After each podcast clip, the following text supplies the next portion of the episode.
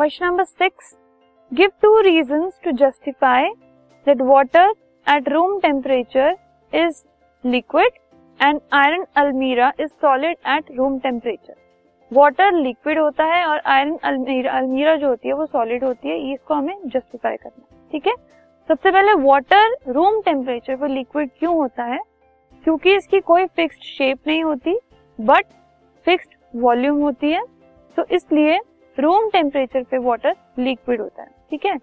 और water molecules के बीच में हाइड्रोजन बॉन्डिंग होती है एट रूम टेम्परेचर तो जो लिक्विड की प्रॉपर्टीज़ हैं, क्योंकि वाटर वो प्रॉपर्टीज़ शो करता है, इसलिए वो एक लिक्विड है. सिमिलरली एक आयरन अलमीरा जो है, वो सॉलिड की प्रॉपर्टीज़ शो करती है मतलब fixed volume fixed shape rigidity compression negligible इन सब प्रॉपर्टीज़ की वजह से हम आयरन अलमीरा को एक सॉलिड कहते हैं, क्योंकि वो फिक्स शेप होती है, उसकी फिक्स वॉल्यूम होती है। डिस्टिंक्ट बाउंड्रीज होती हैं रिजिड होती है, वो बेंड नहीं हो सकती, वो कंप्रेस नहीं हो सकती, वो फ्लेक्सिबल नहीं होती। तो इस वजह से हम कह सकते हैं कि एक आयरन अलमीरा जो है, वो सॉलिड होती है। This podcast is brought you by Hubhopper शिक्षा अभियान अगर आपको ये पॉडकास्ट पसंद आया तो प्लीज़ लाइक शेयर और सब्सक्राइब करें। और वीडियो क्लासेस के लिए शिक्षा अभियान के यूट्यूब चैनल पर जाएँ।